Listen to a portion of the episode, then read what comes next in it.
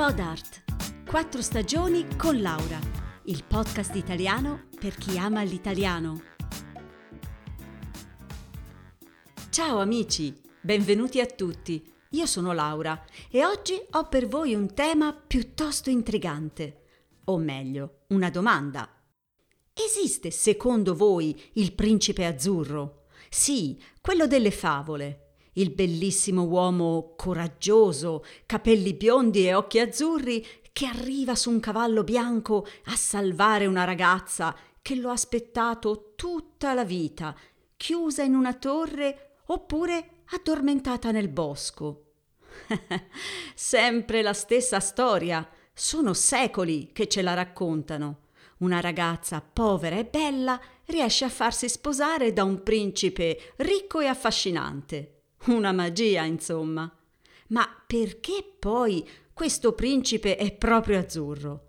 Me lo sono chiesta anch'io. E ho trovato, da una parte, che il termine è preso dal colore tipico dei re di Savoia, che erano appunto i re d'Italia. Ma guarda un po'. Bene, ma torniamo al nostro principe. Secondo voi, le donne di oggi hanno proprio tanto bisogno di protezione?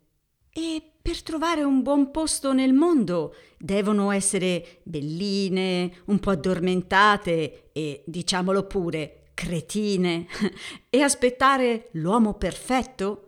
Ai ai ai, ragazze che ancora sognate l'amore con la A maiuscola. Vi devo dare una brutta notizia. Il principe azzurro, beh, probabilmente non esiste. Almeno questo è quanto ho letto in un libro uscito poco tempo fa. Allora, c'è un uomo bello, ricco, al massimo del successo e che fa? Un bel giorno smette di fare la sua vita avventurosa per stare con una bella addormentata, una che ha aspettato solo lui tutta la vita senza far nulla. Ma dai, dice l'autore del libro. Come minimo, dopo un paio di mesi si stanca di una donna così noiosa e giustamente parte per una nuova avventura. Ma allora? Hmm, sapete che ho fatto? Ho chiesto a tre amiche mie che cosa ne pensano loro. Eccole qui. Allora, Elena, tu che dici? Il principe azzurro esiste o no? Ciao amici! Sono Elena e vi rispondo: certo che esiste, come no? Basta baciare un qualsiasi ranocchio e si trasforma nel principe dei sogni. No, scherzo, questo succede solo nelle favole. Secondo me, nella realtà, tutte incontriamo un principe azzurro nel momento in cui ci innamoriamo. È perfetto, non lo potevamo immaginare migliore. Ma ahimè, in molti casi passa il tempo e quel principe azzurro si trasforma in ranocchio, o peggio ancora in un rospo. Cra, cra. Ma perché poi aspirare a un principe azzurro? La felicità sta davvero nella perfezione? Qualche difetto fa simpatia, dai. Non rischiamo di trovarci accanto un rospo. Quindi abbasso il principe azzurro e viva l'anima gemella! Quella sì che rende felici. È la persona con cui condividere pensieri e passioni, con cui ci si capisce al primo sguardo. allora sentiamo un po' Serena che ne pensa.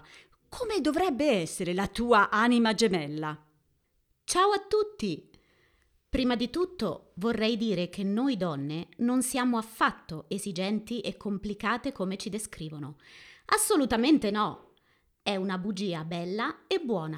In realtà, infatti, noi donne non abbiamo grosse pretese. Anzi, è piuttosto facile accontentarci. Ah, davvero? Non ci credi? Beh, io ad esempio sono una ragazza molto semplice e il mio uomo ideale non deve avere tanti requisiti. Prima di tutto deve essere molto intelligente, ma anche bello e atletico. Semplice, ma anche sofisticato, dolce, ma anche forte, passionale, ma anche sensibile, serio, ma anche divertente. Deve lasciarmi la mia libertà, ma essere anche presente, premuroso e protettivo.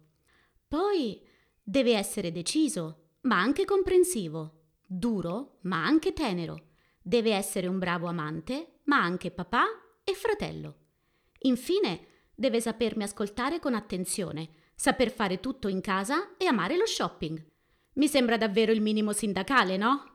Eh, come no? Una cosina facile. Ma come si fa a conquistare un uomo così? Che ne pensi tu, Lea? Cara Laura, sinceramente io non lo so. A me succede sempre la stessa storia. Ora vi racconto. Allora, le tue amiche ti parlano di un uomo che secondo loro è perfetto per te. Organizzano un appuntamento e tu cosa fai? Subito pensi che devi essere perfetta e ti organizzi.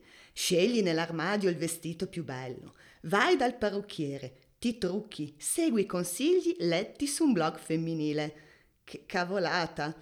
Durante l'appuntamento cerchi di ascoltare i suoi discorsi facendola spiritosa, anche se dentro di te la noia ti uccide. Poi ti porta a prendere un aperitivo e scopri che lui non beve alcolici. E allora, per non fare brutte figure, ti limiti a bere giusto un bicchiere di prosecco. Uh, solo uno? Subito dopo, cinema. A vedere cosa? Magari un film che non ti piace per niente, ma se piace a lui, l'uomo giusto, guardiamolo. A fine serata ti senti splendida, perfetta, pronta per passare il resto della vita con lui. E lui cosa fa? Sparisce. Forse è stato rapito dagli UFO. Ma per fortuna! Chi lo vuole un uomo così noioso? Infatti, e poi una volta succede qualcosa di diverso, cioè il giorno in cui stai bene con te stessa e non sei vestita bene, non sei truccata, niente di niente, perché tanto non ti interessa più trovare il tuo principe? Ecco che arriva e tu pensi, ma proprio adesso?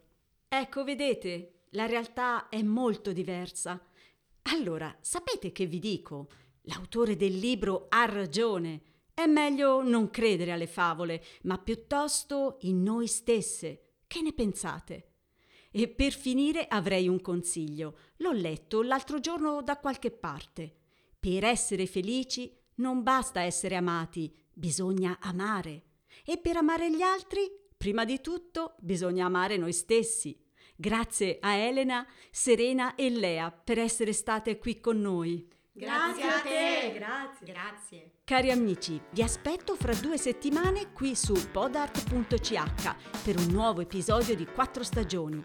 Vi ricordo la nostra pagina Facebook Podart Podcasts e su Instagram potete seguirmi su hashtag podartpodcasts e hashtag podart 4 stagioni. Un saluto a tutti e a presto! A presto. Ciao!